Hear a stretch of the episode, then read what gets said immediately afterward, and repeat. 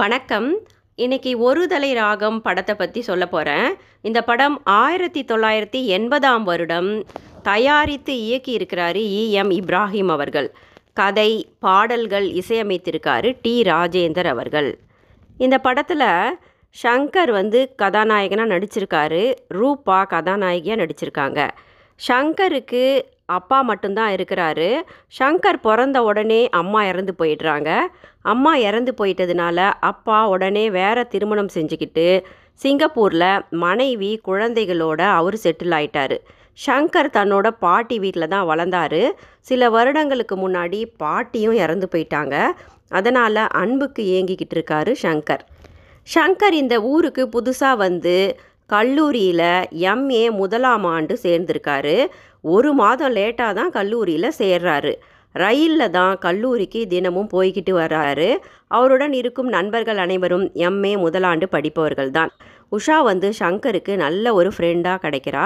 உஷா கூட தினமும் பேசிக்கிட்டு ட்ரெயினில் வந்துக்கிட்டு இருக்காரு ஷங்கர் உஷாவின் நெருங்கிய தோழி தான் ரூபா. ரூபா நீண்ட ஜடை வீட்டில் கட்டிய மல்லிகை சரத்தை வச்சுக்கிட்டு முந்தானியை இழுத்து போத்திய காட்டன் புடவையில் அமைதியான ஒரு பெண்ணாக இருக்காங்க. ஒரு சில வார்த்தைகள் மட்டும் நிறைவாக பேசுவாங்க நிதானமாக இருக்கிறாங்க. அவங்கள பார்த்த உடனே ஷங்கருக்கு கண்டவுடன் காதல். ரூபாவுக்கும் ஷங்கரை ரொம்ப பிடிக்குது. இருந்தாலும் அவங்க வெளியே சொல்லிக்க மாட்டேங்கிறாங்க. அந்த ரூபாவுடைய அமைதியில் ஆயிரம் அர்த்தங்கள் இருக்குது அப்படின்னு நம்புகிறாரு ஷங்கர் இந்த கண்டவுடன் காதல் வந்து மிகவும் சிறப்பானது. இது எல்லாருக்கும் அமைஞ்சிறது கிடையாது. கண்டவுடன் காதலிச்சு ஒருத்தரை ஒருத்தர் புரிஞ்சுக்கிட்டு அவங்களோட மனசை புரிஞ்சுக்கிட்டு கடைசி வரை பயணிக்கிறது மிகவும் சிறப்பான ஒரு காதல் தான்.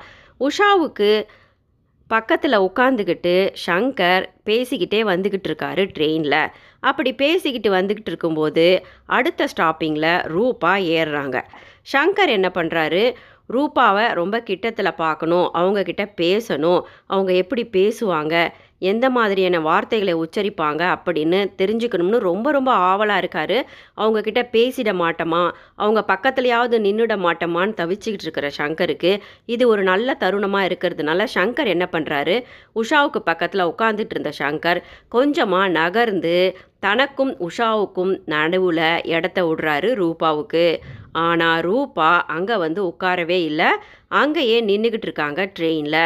ஷங்கர் புரிஞ்சுக்கிறாரு நாம் உட்கார்ந்துருக்கிறதால தான் ரூபா வந்து உட்கார மாட்டேங்கிறாங்க அப்படின்னு.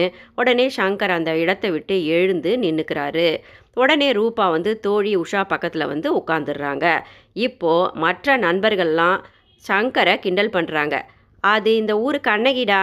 அது மேலே கண்ணு வைக்காத. அது மேலே எல்லாருக்கும் கண்ணு இருக்குது அதை யாரையும் கண்டுக்காது அது. அப்படின்னு அவளை பற்றி கிண்டல் செஞ்சுக்கிட்டே வராங்க அந்த ரவுடி குரூப்பு. அந்த ரவுடி குரூப்போட தலைவன் ரவீந்திரா இருக்கிறான். கல்லூரிக்கு ட்ரெயினை விட்டு இறங்கி நடந்து வரும்போது அப்போதும் ரூபாவை விடாமல் கிண்டல் அடித்து அவமானப்படுத்திக்கிட்டே வராரு ரவீந்தர். ரவீந்தர் சொல்கிறாரு என்னடி இழுத்து இழுத்து போத்துற? பெரிய கண்ணகியா நீ? அப்படின்னு சொல்கிறாரு உடனே ரூபா அழுகை வந்து தனியாக போய் அழறாங்க. பின்னாடியே வந்த ஷங்கர் அவங்கள சமாதானப்படுத்துகிறாரு ரூபா ஷங்கருடைய வார்த்தைகளை சற்றும் சட்டை செய்யாமல் எழுந்து ஓடி போயிடுறாங்க. ஷங்கருக்கு ரொம்ப கவலையாயிடுது. உடனே உஷா கிட்ட கேட்குறாரு ஏன் ரூபாவை இப்படி எல்லாரும் அவமானப்படுத்துகிறாங்க அவங்கள பற்றி பேசினா பரவாயில்ல. அவங்க அம்மாவையும் இழுத்து பேசும்போது எனக்கு ரொம்ப கஷ்டமாக இருக்குது அவங்க அம்மா அவங்க குடும்பத்தை பற்றி கேட்கக்கூடாது தான் இருந்தாலும் ஒரு நல்ல ஒரு அக்கறையில் கேட்குறதா புரிஞ்சுக்கிட்டு ரூபாவை பற்றி கொஞ்சம் சொல்ல முடியுமா? அப்படின்னு ரூபாவின் தோழி உஷா கிட்ட சங்கர் கேட்குறாரு இப்போ உஷா ரூபாவை பற்றி சொல்கிறாங்க ரூபாவுக்கு அம்மா மட்டும்தான் அப்பா கிடையாது ஒரே ஒரு தங்கை இருக்காங்க. ரூபாவுடைய அம்மா இதே ஊரை சேர்ந்தவங்க தான். அவங்க ஒருத்தரை காதலித்து ஏமாந்துடுறாங்க. அவங்கள வேற ஒருத்தர் கல்யாணம் பண்ணிக்கிறாரு. கல்யாணம் பண்ணிக்கிறவர் ரெண்டு பெண் குழந்தைகள் பிறந்த பிறகு அவங்க மீது ரொம்ப சந்தேகப்பட்டு தன்னுடைய மனைவியை விட்டு ஓடி போயிடுறாரு. இப்போ இரண்டு பெண் குழந்தைகளை வச்சுக்கிட்டு அவங்க அம்மா டெய்லரிங் தொழிலை பண்ணிக்கிட்டு இந்த பெண்களை கஷ்டப்பட்டு வளர்த்துக்கிட்டு இருக்காங்க. மிக ஏழ்மையான குடும்பம். அவங்களுக்குன்னு ஒரு வீடு மட்டும்தான் இருக்குது அந்த ஏழ்மையானையும் தாய்க்கு ஏற்பட்ட அந்த பெயர் கலங்கத்தாலையும் அந்த பெண் குழந்தைகள் ரொம்ப அவதிப்பட்டுக்கிட்டு அந்த ஊரில் வாழ்ந்துக்கிட்டு இருக்காங்க. அந்த ஊரில் இருக்க மற்ற பெண்கள் எல்லாம் அவங்க அம்மாவை கீழ்த்தரமாக பேசுகிறது மட்டும் இல்லாமல் இந்த பெண் குழந்தைகளான ரூபாவையும் ரூபாவின் தங்கையையுமே தவறாக அப்பப்போ பேசிக்கிட்டு இருக்காங்க. அதுக்கு பயந்துக்கிட்டு இந்த ஊருக்கு பயந்துக்கிட்டு ரொம்ப வருத்தத்தில் தலை குனிஞ்சி வேதனையோட வாழ்ந்துக்கிட்டு இருக்காங்க ரூபா. இது என்றைக்கு தான் தீருமோ அப்படின்னு அவங்க வருத்தப்பட்டுக்கிட்டு இருக்காங்க. அவங்க நல்ல முறையில் படித்து ஒரு வேலைக்கு போய் அந்த குடும்பத்தை காப்பாற்றுவாங்க அப்படின்னு ரூபாவின் அம்மா நம்பி அவங்கள கஷ்டப்பட்டு படிக்க வச்சுக்கிட்டு இருக்காங்க. இதை கேட்டு ஷங்கருக்கு ரொம்ப வருத்தமாயிடுது. நான் ரூபாவுடைய வீட்டை பார்க்கணும். அவளுடைய அட்ரஸ் கொடுக்குறியா? அப்படின்னு சொல்லி உஷா கிட்ட ரூபாவின் வீட்டோட அட்ரஸை வாங்கிக்கிட்டு ரூபாவின் வீட்டுக்கு அருகில் போய் வார இறுதி நாட்களிலும் மாலை நேரத்திலும் போய் நிற்கிறாரு ரூபா வெளியே வந்து பார்க்குறாங்க தனக்காக தான் சங்கர் வந்து நிற்கிறாருன்னு ஒரு சின்ன ஒரு சந்தோஷம் அவங்களுக்கு இருந்தாலும் இதை வந்து வளர விட முடியாது. தனக்கும் காதலுக்கும் நெடுந்தூரம் அப்படின்னு நம்புகிறாங்க இருந்தாலும் இரண்டு மூன்று நாட்கள் தினமும் சங்கர் அங்கே வந்து ஆசையாக நல்லா ட்ரெஸ் பண்ணிக்கிட்டு நிற்கிறாரு ரூபா கோயிலுக்கு போகும்போது பின்னாடியே கோயிலுக்கும் வராரு சங்கர். அப்படி வந்தவர் விளக்கேற்றும் போது ரூபாவின் அருகாமை அவருக்கு கிடைக்குது. ரெண்டு பேரும் சேர்ந்து அங்கே கோவிலில் இருந்த விளக்கை ஏற்றுறாங்க அப்போ ரூபாவுக்கு ஒரு சின்ன ஒரு வெக்கமும் ஒரு சின்ன ஒரு சந்தோஷமும் கிடைக்குது. அவள் தன்னை விரும்புவதை ஷங்கர் புரிஞ்சுக்கிறாரு. அவங்களுடைய அந்த முகத்தின் ஒரு சின்ன ஒரு பார்வையில் புரிஞ்சுக்கிட்டாரு ஷங்கர். அடுத்த நாளும் கோயிலுக்கு வராரு. ரூபா எண்ணெயை ஒரு தடவை கோயிலில் கீழே ஊற்றிடுறாங்க எண்ணெயை எடுத்து முடிச்சுட்டு கையில் இருந்த எண்ணெயை தேய்க்கிறதுக்கு செவுத்தில் சங்கருடைய பெயரின் முதல் எழுத்தை எழுதிட்டு போகிறாங்க அதை பின்னாடியே வந்த சங்கர் கவனிச்சிடுறாரு. ரூபா தன்னை காதலிக்கிறத அவரால் புரிஞ்சிக்க முடியுது. அவர் அப்படியே வானத்தில் சிறகடிச்சு பறக்கிறது போல இருக்கிறாரு. ரொம்ப சந்தோஷப்படுறாரு. சங்கர் ரூபாவின் காதலை உணர்ந்து கொள்கிறார். ஆனால் ரவீந்தர் என்ன பண்ணுறாரு சங்கர் ரூபாவை விரும்புகிறத பிடிக்காம அந்த ஊரில் இருக்க மற்றவங்கள தூண்டி விடுறாரு. அந்த ஊரில் இருக்கிறவங்களாம் சங்கரை அடித்து திட்டுறாங்க. யாருடா நீ? வெளியூர்லேருந்து இந்த ஊரில் வந்து எங்கள் ஊர் பொண்ணை சைட் அடிச்சுக்கிட்டு இருக்க? யார் நீ? அப்படின்னு சங்கரை அடிக்கும்போது முன்னாடி போய்கிட்டு இருந்த ரூபாவுக்கு மனம் கொதிக்குது வலிக்குது அதை பற்றி கேட்கணும்னு துடிக்கிறா. இருந்தாலும் கேட்டால் தன்னுடைய பெயரும் தன்னுடைய குடும்பத்தின் பெயரும் மேலுமே கேட்டுடும் அப்படின்னு வீட்டுக்கு ஓடி போய் கிணற்றடியில் போய் உட்கார்ந்து மனம் வருந்தி அழறா ரூபா. இப்போ சங்கருக்கு புரிஞ்சிடுது ரூபா தன்னை விரும்புகிறா தனியாக இருக்கும்போது அவளுடைய விருப்பத்தையும் அன்பையும் சற்றே காண்பித்தாலும் கூட்டமாக இருக்கும்போதும் நண்பர்கள் மத்தியிலும் அவள் தனக்குத்தானே ஒரு வேலியை போட்டுக்கிட்டு தாங்கிட்ட பேசாமல் பக்கத்தில் வராமல் அப்படியே இருக்கிறத புரிஞ்சுக்கிறாரு சங்கர். ஒரு முறை ஒரு கலை நிகழ்ச்சி நடக்குது. அந்த கலை நிகழ்ச்சியில் எல்லாரும் சங்கரை வந்து நீ நல்லா பாடுவ இல்லப்பா போய் பாடு. உன் கண்ணகியை பற்றி நினச்சி பாடு அப்படின்னு கிண்டல் பண்ணும்போது ரூபா வெடுக்குன்னு கோவப்பட்டு எழுந்து வெளியே போயிடுறாங்க. ஷங்கர் ரூபாவை நினச்சி பாட்டு பாடுறாரு. வெளியே போன ரூபா என்ன பண்ணுறாங்க அங்கேயே ஓரமாக நின்று ஷங்கர் பாடுவதை ரசித்து கேட்குறாங்க அதை கவனிச்சிடுறாரு சங்கர். பிறகு சங்கருக்கு என்ன ஆயிடுது? கொஞ்சம் உடம்பு சரியாமல் போயிடுது. அவருக்கு லிவரில் மஞ்ச காமாலை வந்து அவதிப்படுறாரு. அவரை போய் அவருடைய வீட்டில் நண்பர்கள் எல்லாரும் பார்த்துட்டு வராங்க. ரூபாவுக்கு ரொம்ப கவலையாக இருக்குது ரூபா தினமும் சங்கருக்காக கோவிலில் போய் விளக்கேற்றி கடவுள்கிட்ட உருகி வேண்டிக்கிறாங்க. தன்னுடைய மனதில் இருக்கும் அந்த காதலனுக்காக. சங்கரால் கல்லூரிக்கு வர முடியல. ரூபாவையும் பார்க்க முடியல.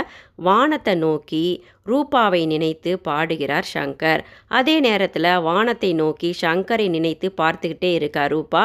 ரெண்டு பேரையும் அந்த இயற்கை தான் சேர்த்து வைக்குது.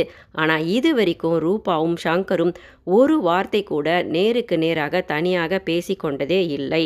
ஷங்கருக்கு அந்த லிவரின் மஞ்சக்காமால அதிகமாகிக்கிட்டே இருக்கு. சரியாக மருந்தும் சாப்பிட்றதில்ல.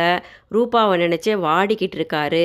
அவளுடைய காதலும் கிடைக்காமல் அன்பும் கிடைக்காமல் அந்த நிராகரிப்பை அவரால் தாங்க முடியல. ஷங்கர் வந்து ரூபாவை காதலிக்கிறதையும் அவ பின்னாடி சுத்துறதையும் எப்படியோ ரூபாவுடைய அம்மா தெரிஞ்சுக்கிறாங்க.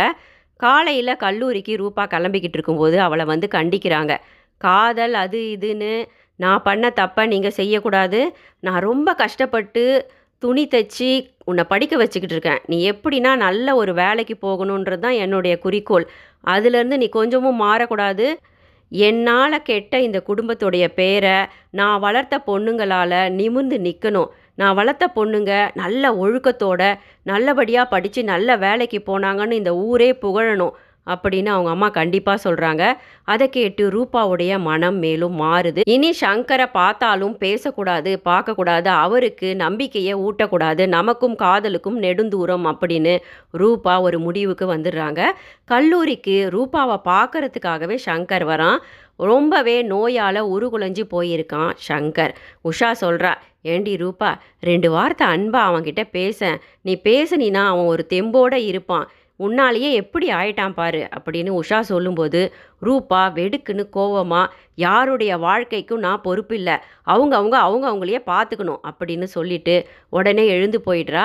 மேலும் மனம் வாடி போயிடுறான் சங்கர். கல்லூரியும் முடிஞ்சிடுது.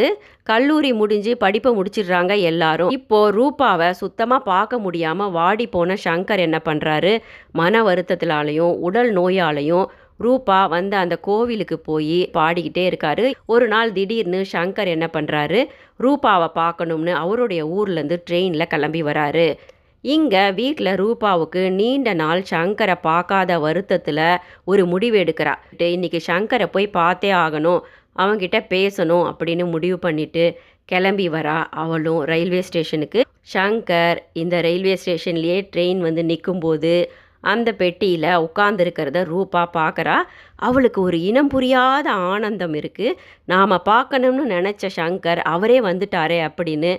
சங்கரும் அப்படியே ரூபாவை ஒரு பார்வை பார்த்து ஒரு சந்தோஷ புன்முறுவல் செய்கிறாரு உடனே ட்ரெயின் பெட்டிக்குள்ளே ஏறின ரூபா ரொம்ப நாள் உங்களை கஷ்டப்படுத்திட்டேன். உங்ககிட்ட நான் பேசலை. எல்லாத்தையும் உடை தெரிஞ்சிட்டு உங்களுக்காக வந்திருக்கேன்.